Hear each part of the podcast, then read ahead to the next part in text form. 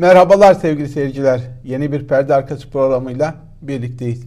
Türkiye gündeminde Sezen Aksu, Sedef Kabaş ve Türkiye'yi kaplayan kar var. Kar yolları kapladı. İktidar CHP'li belediyeleri eleştiriyor ama bütün şehirler arası yollar Ankara ve İstanbul arasındaki otoban bile tıkanmış durumda. Evet son yılların en yoğun kar yağışı söz konusu ama ana arterlerin, ana yolların bile kapalı olması ciddi bir ihmalin göstergesi. Bir taraftan bunlar var. Bir taraftan karda kışta kilometreleri bulan ekmek kuyruğundaki insanları görüyoruz.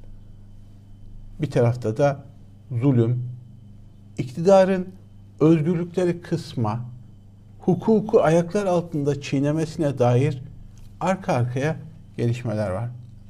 Sezen Aksu son dönemin en güzel çıkışlarından birini yaptı. Erdoğan'a dilini koparırız diyen Erdoğan'a beni öldüremezsin, sesim, sazım, sözüm var benim dedi. En son bu haberde 35 geçiyor ama 77 dile çevrildiğini duydum. Bu avcı şiirinin orada kim hancı, kim yolcu göreceğiz var. Evet. E, şu gök kubbede baki kalan bir hoş sada imiş. Bir güzel sesmiş diye Fuzili'nin meşhur şiiri var. Herhalde kalıcı olan Sezen Aksu'nun o sesi olacaktır diye düşünüyorum. İzmir Barosu'ndan Sezen Aksu ile ilgili 1984 romanına gönderme var. Sezen Aksu ve Sedef Kabaş tepkisi gösteriyor baro ve diyor ki aslında hiçbir şey yasa dışı değildi. Çünkü artık yasa diye bir şey yoktu. Evet, Türkiye'de yaşananlar aslında tam da böyle. Neresinden tutarsanız tutun, oturmuyor. Bakın Sedef Kabaş hakkında tutuklamak kararı veren hakim Furkan Bilgehan Ertem, bir buçuk yıllık avukatlıktan hakimliğe geçirilmiş ve bir buçuk yıllıkken suç ceza hakimi olarak atanmış. Normalde dört yıla ulaşması lazım. Hiçbir tecrübesi yok filan. Sonradan ortaya çıktı ki bu hakim Tugva'nın paralel devlet Tugva'nın Erdoğan'ın paralel devletinin Bilallerin çocuklarının içinde olduğu Tugva'nın referansıyla hakim yapılmış. Ve yine ortaya çıktı ki bu hakim Ahim'in serbest bırakılma kararına rağmen Avrupa Konseyi'nin Türkiye'yi ihraç ederiz uyarısına rağmen Osman Kavala hakkında casusluktan tutuklama kararı veren hakimmiş. Kötülük organize, sistematik, kadrolaşmış. Bakın Sezen Aksu hakkında suç duyurusunda bulunan gidip Adalet Sarayı önünde açıklama yapan insanların açıklamasında geçiyor bu. Kafalarına sıkacağız. Suç duyurusunda bulunuyorsun. Adem ve Havva'ya hakaretten çıkıyorsun. Ölümle tehdit ediyorsun. O açıklamada da diyor ki 100 yıllık bir birikimden bahsediyor. Yani Cumhuriyet'in değişikliğinden, ilanından bahsediyor. İntikamının alınmaya çalışılan şeyin ne olduğunu ifade ediyor. Ve cümle çok daha garip. İçişleri Bakanımız Süleyman Soylu'nun söylediği gibi kafalarına sıkarız. Yaşam hakkını yok etme, öldürme tehdidi içeriyor. Suç duyurusunda bulunup çıkıp suç işlemek adaletin kapısında. Ama şarkı sözüne dava açıp tehdide, ölüm tehdidine dava açmıyor. Neden? Kötülüğün korunması söz konusu. Bir planlama söz konusu. Bakın Barış Terkoğlu söylemiş Priyantika'da e, tweetinde yer vermiş bu sözlere. Gaffar Akkan'ı katleden örgütün yayın organında bugün cezasız kalmasın manşetiyle Sezen Aksu hedef gösterildi. Cezasız kalmasın. Cinayetten günler önce Akit'te Ahmet Taner Kışlaran'ın fotoğrafı üstüne konulan kıpır, kırmızı çapraz işareti gibi. Tarihe kayıttır, unutmayacağız.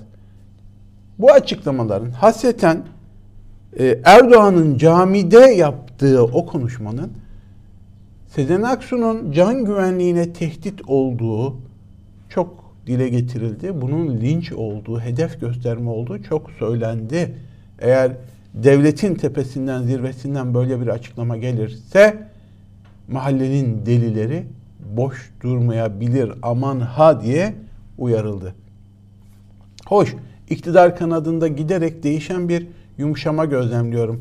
Önce Bahçeli, sonra e, iktidarın e, AKP sözcüsü, bazı öne çıkan isimleri Sezen Aksu'da bir geri adım atma söz konusu. Anladığım kadarıyla ya tepkilerin büyüklüğünden rahatsız oldular ya da Sezen'in o harika avcı şiiri cevabından rahatsız oldular. Bir geri adım atar gibiler. Ama bu görünüşte olabilir. Aman dikkat. Biz talimat vermedik, biz etmedik. Yargı işliyor. Biraz önceki nasıl bir yargı olduğunu da size gösterdim. Kimin olduğunu TÜGVA ile atanmış bir buçuk yıl önce avukat. Yani 15 Temmuz'dan sonra hakim ve savcıları atıp kendi kadrolarını içeri almışlar.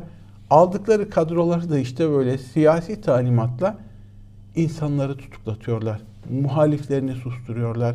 Gündem mi değiştiriyorlar, korkutuyorlar mı? Ha bunu da anlamıyorum. Mesela nasıl gündem değiştirelim diye mi oturup konuşuyor? Hadi ya, gündemi bugün neyle değiştirelim? Sezen Aksu'yu bugün tutuklayalım. Gündem değişir mi diyorlar. Ya da korkutalım. Hadi bugün korkutalım. Neden? Şu mahalleden çok ses geldi. Orada bir ses bombası mı patlatalım diyorlar. Yoksa organize bir kötülük, otoriterleşen, tek adam rejiminden totaliter rejime doğru giden bir kayış mı söz konusu? Benim kaygım ikincisi. Yoksa oturup da korkutalım, hadi gündemi değiştirelim tek başına dediklerini sanmıyorum. Hidden agenda dediğimiz bir gizli maddeleri var. Hani diyor ya 100 yıl önceki o 100 yıllık göndermenin arkasından neler geleceğine dikkat edin. Organize kötülük söz konusu.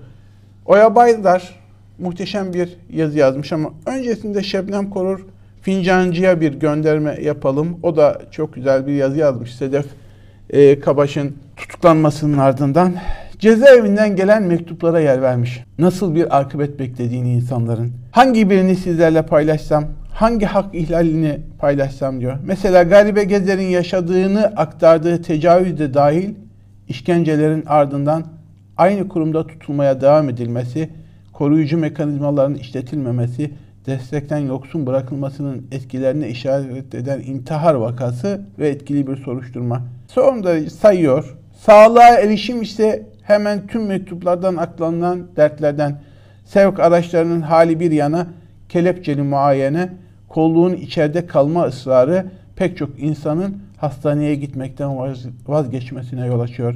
Gidip de muayene olmayı başaranları ise en az 15 gün karantinada tek başına kalma, bu dönemde ciddi sağlık sorunu yaşayanların kendi bakımını yapmak zorunda bırakılması, çamaşırlarını çamaşırhaneye alınmadığı için çamaşır yıkama gibi zorlu bir işi de yapmayı e, o hasta halleriyle üstlenmesi diyor.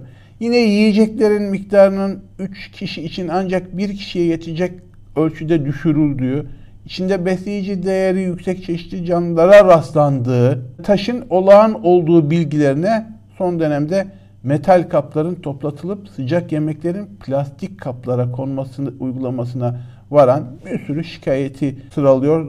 Sonra da diyor ki zaten belli ve yandaş kanallarla sınırlı televizyon yayını dışında habere erişim basılı yayın organlarıyla da sürdürüldüğü, kitapların her idarenin kendi kendi keyfine göre dağıtıldığı, mektupların sansürden bolca nasibini aldığı iletişimsizlik var.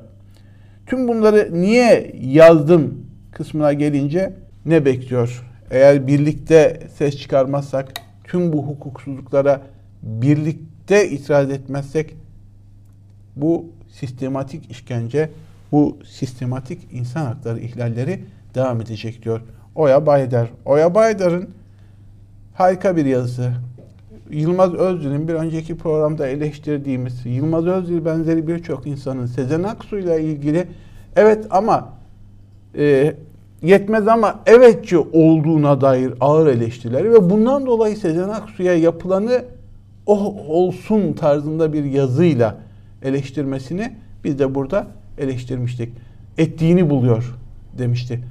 Bunun hoş ve şık bir yaklaşım olmadığını, hukuki, demokratik ve özgürlükçü bir yaklaşım olmadığını, Sezen Aksu'nun o dönemki fikrine de saygı duyulması gerektiğini, tıpkı bugünkü sözlerine saygı duyulması gerektiği gibi, tolerans gösterilmesi gerektiği gibi, Yılmaz Özdil'in de o zamanın Sezen'ine ve fikirlerine saygı göstermesi gerektiğini söylemiştik.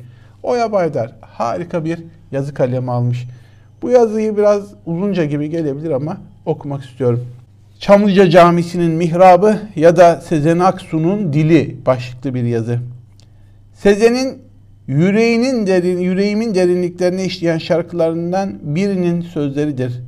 Eller günahkar, diller günahkar, bir çağ yangını bu, dünya günahkar, masum değiliz hiçbirimiz. Meşhur şarkısı. Evet, düşündüğü, yazdığı, konuştuğu, eleştirdiği, baskıya, şiddete boyun eğmediği için iktidarın saldırısına, zulmüne, haksızlıklarına uğrayan, kimisi hayatını yitiren, tutuklanan, işkence gören, binlerce, on binlerce insana reva görülenlere sessiz kalanlar ya da sessizliklerini amalar, fakatlarla gerekçelendirenler hepimiz, hepimiz günahkarız Sezen'in şarkısında söylediği gibi. Şimdi rezalet ayyuka çıkıp da toplumda tepki yükseldiğinde Sezen'i savunanların bir bölümü 10 yıl kadar önce anayasa referandumunda evet oyu verdiği, savaşı sona erdireceği umut edilen, çözüm sürecini desteklediği için ona etmedikleri hakareti bırakmamışlardı. Televizyon ekranlarındaki utanç verici görüntüleri hatırlıyorum. Sezen, İzmir'de Sezen Aksu sokağının levhasını indirip ayakları altında çiğneyen, yetmez ama evet dediği için şarkılarını boykot eden, Sezen bitti diye haykıran kadınlar. Çözüm sürecini reddedenlere sanatçı duyarlılığı ve engin vicdanıyla karşı çıkarken söylediği söz yüzünden ne PKK'lılığı ne vatan hainliğini bırakanlar. Son olayda Sezen'in arkasında dururken bile amayı, fakatı elden dilden bırakmayanlar, dayanışmayı bir çeşit siyasi, ideolojik fedakarlık gibi savunanlar. Demokrasinin değişinin kuyruğuyla bile ilişkisi olmayan dil koparacılar cephesini konuşmaya değmez artık. Sezen'e ve millete fena tosladılar. Benim sözüm bizim mahallenin ve karşı mahallelerin kendilerini muhalif, demokrat, özgürlükçü, liberal, solcu, devrimci sayan kesimlerine. Demokrasi günümüzde yüklendiği anlamda hakkı, hukuku, hukuku, insan haklarını ve tüm özgürlükleri ama demeden dini, inancı, etnik kimliği, ideolojik, siyasi aidiyeti, cinsiyeti ne olursa olsun çifte standart ve istisna tanımadan herkes için özellikle de farklı olanlar, farklı düşünenler için savunmak demektir. Haksızlığa uğruyor ama o şuncu, buncu dediğiniz anda sözde demokrat olsanız da özde demokrat değilsinizdir. Demokrasi ve özgürlükler sadece bir sınıfın, bir zümrenin, bir elit kesimin hakkı ve tekeli değildir. Türkiye'de demokrasi fikri ve demokratik düzen neden yerleşip kökleşemedi? Neden kitleselleşemedi? Neden içselleştirilemedi? Bunca mücadeleye, fedakarlığa söylem bulduğuna rağmen neden hala amalardan, fakatlardan kurtulamadık? Bunun kahhar devlet geleneğinden, Türk İslam faşizan zihniyetinden, Kemalist elitizmin vesayetçi anlayışından, devrimci sosyalist solun proletarya diktatörlüğü, burjuva demokrasisi ikileminden kaynaklandığını ve günümüzde siyasi İslam'ın demokrasiyi kafir işi sayıp tümden reddedişiyle perçinlendiğini düşünüyorum. Böyle bir yazının çerçevesini aşan bir konu biliyorum ama son olaylar karşısındaki tepki ve yorumları özellikle de muhalefetteki kimi siyasilerin tepkilerini dini referanslara ve açıklamalara dayandırma çabalarını izlerken değinmeden edemedim diyor Oya Baydar. Gerçekten güzel, harika bir yazı. Hem Oya Baydar'ın hem Şebnem Korur Fincancı'nın işaret ettiği hatta Sedef Kabaş'ın içeriden avukatları vasıtasıyla gönderdiği bir mesajda söylediği gibi kötülüğe, örgütlü mezalime, örgütlü zulme karşı tek başarı yöntemimin iyilerin dayanışması olduğu, direnmesi olduğu açıklaması var. Şimdi burada duralım. Esas sorun, temel sorun amalar ve fakatlar. Ve insanların sadece ve sadece kendi mahallesini savunma sorunu. İkincisi, iktidar tüm mağduriyetleri bir hamlede ortaya çıkarmıyor. Bir o mahalleden, bir bu mahalleden, bir ona, bir buna. Fakat mağdurların demokrasi, özgürlük ve hukukun üstünlüğünden yana olanların dağınıklığından birbirlerine karşı amalı, mu, amalı fakatlı desteklerinden istifade ediyor. Böl, parçala, yut zihniyeti. Şöyle bir geriye doğru yaslanın ve iktidarın bize çığ üstüne çığ düşürme yöntemiyle unutturduğu şeylere bir bakın. Gezi, cemaat, Kürtler, Aleviler, laikler, Kemalistler, yolsuzluklar hakkında 17-25 Aralık'tan Beşli Çete'ye 220 milyar dolarlık İHA verilen ihale, kara para aklama, Reza Zarrab, Sezgin Baran Korkmaz olayları, en tepeye uzanan rüşvet iddiaları, kadrolaşma kamuda, SSK'da, emniyette, yargıda, kamuda, TÜGVA'nın paralel devlet yapısı, kamu binalarının TÜGVA'ya karşılıksız ihsası, ekonomik kriz yaşadığımız fiyatlardaki fahiş artış, ekmek kuyrukları, ya uçtu gitti, düğünlerde artık hediye olarak takılıyor. 128 milyar dolar kayıp bu ülkenin hazinesinden hesabı verilmiyor ve işçiye, emekliye verilen komik zamlar bir tarafta KHK mağdurları, el konulan üniversiteler, el konulan özel firmalar, bir buçuk milyon kişiye terör soruşturması açılmış bu ülkede. Sırf cemaatten oldukları için işkence ve kötü muamele, hasta tutuklular, bebek mahkumlar, hamile kadınlara kelepçeler, çıplak aramalar, hukuk önünde eşitsizlik, yandaş atamalar, cüzdan ve vicdana sıkışan hakimler, HDP'ye kapatma, Demirtaş'a siyasi esir muamelesi, Aysel Tuğluk içeride hasta ama tahliye edilmiyor. Yüzün üstünde HDP'li belediyeye kayım atandı. Seçmeni yok sayılıyor. Basın yayına kelepçe yüzün üstünde, yüzün altında, yüzün üstündeydi de altına düştü şimdi. Çok şükür. Ama hala yüze yakın gazeteci hapis. Sadece Sedef Kabaş değil. Sedef Kabaş gibi yüze, yüze yakın gazeteci sadece yazdıklarından, sadece söylediklerinden, sadece ve sadece kalemlerinden dolayı hapis. Bir tarafta medyada el koymalar, yandaş peşkeş çekmeler, yayın yasakları, kanallara sansür cezaları. Osman Kavala esir kararı veren hakim Sedef Kabaş'ı da tutuklayan Sezen Aksu'ya yapılan linç, Sedef Kabaş'a tutuklama, yaşam tarzına müdahaleler, yaşanmaz, yaşanmaz kılma çabaları, ihraç akademisyenler, deli rektörler diyeceğim artık. Boğaziçi'ne kelepçe, Boğaziçi Üniversitesi'nde eylemler hala sürüyor. Şu kış günü okulun rektörlüğüne arkasını dönüyor akademisyenler. Hala sürüyor ama unutuldu.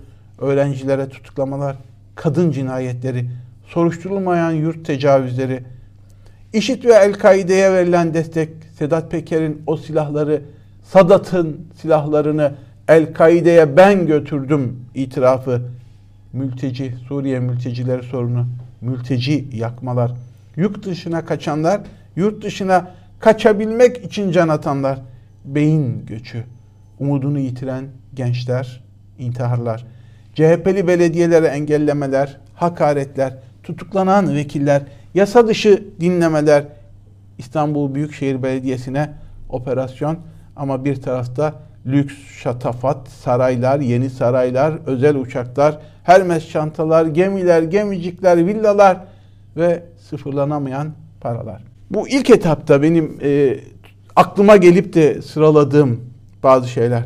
Şimdi böyle baktığınız zaman iktidar çığ üstüne çığ düşürüyor.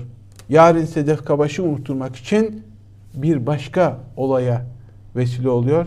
Siz Sedef Kabaş'ı içeride unutuyorsunuz. Tam 7 yılı aşmış Hidayet Karaca, gazeteci Hidayet Karaca'nın içeride olduğu dönem. Mehmet Baransu'nun tutuklu kaldığı dönem. Gültekin Avcı 6 yıldır içeride. Osman Kavala 1600 güne yaklaşmış içeride tutukluğu 5 yıla yaklaşıyor tutukluluğu. Esirliği Selahattin Demirtaş'ın hakeza. Ne oluyor? O HDP'li PKK'nın siyasi kanadı HDP'li. E biz onu desteklemeyiz. Dokunulmazlığının kaldırılmasını da destekleriz diyor. Oysa hukuk, hukuk önünde eşitlik, hukukun terazisinin herkese eşit tartması ve o terazideki eksiklik halinde herkesin itiraz edebilmesi gerekiyor. Alakart yani seçmece hukuk, seçmece özgürlük, seçmece demokrasi yok. Sadece benim mahalleme demokrasi gelsin. Sadece benim haklarım hukuken korunsun ama başkalarına da ne yapıldığını hele hele benim de ama ve fakatla yaklaştığım öteki mahallede ne olduğuyla ilgilenmiyorum diyemezsiniz. Sedef Kabaş'ın bağımsızlığını, özgürlüğünü, ona hukuku savunuyorsanız Gültekin Avcı'ya da savunmak zorundasınız. Mehmet Baransu'ya da savunmak zorundasınız.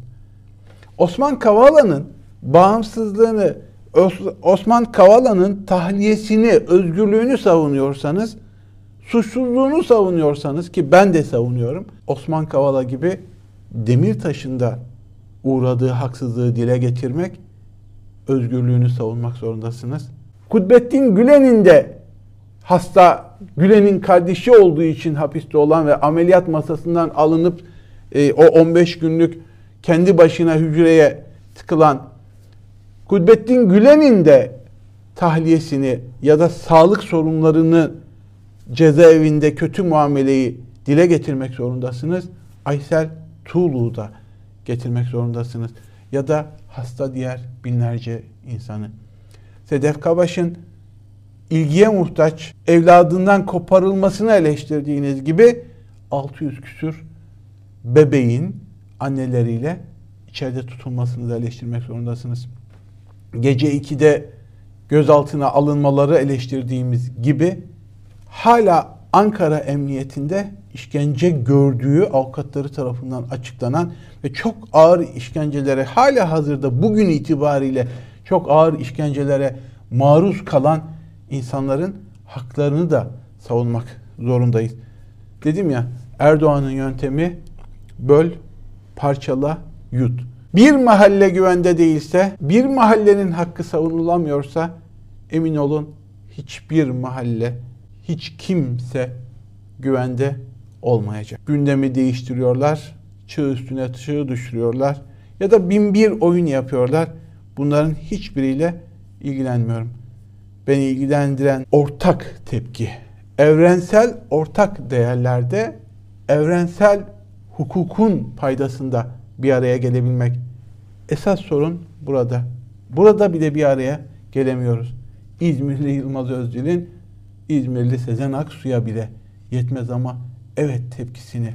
Bakın neden iktidarın bu kadar kolaylıkla muhaliflerini ya da iyilik cephesindeki insanları yutabildiğini anlayalım. Tek adam rejimi totaliter diktatörlüğe dönüşmeden çok geç kalmadan uyanalım ve evrensel ortak değerlerde amasız, fakatsız bir araya gelelim. Muhalifler, muhalifler güçlerini birleştiremezse örgütlü kötülük, dayanışma içerisindeki kötülük maalesef iyiliği yutacak ya da yutmaya devam edecek. Son söz yayını kapatırken ya hep ya hiç. Ya herkes için özgürlük ya da hiç kimse için mümkün olmayacak diyorum. Hoşçakalın. Yeni bir perde arkası programında buluşmak dileğiyle.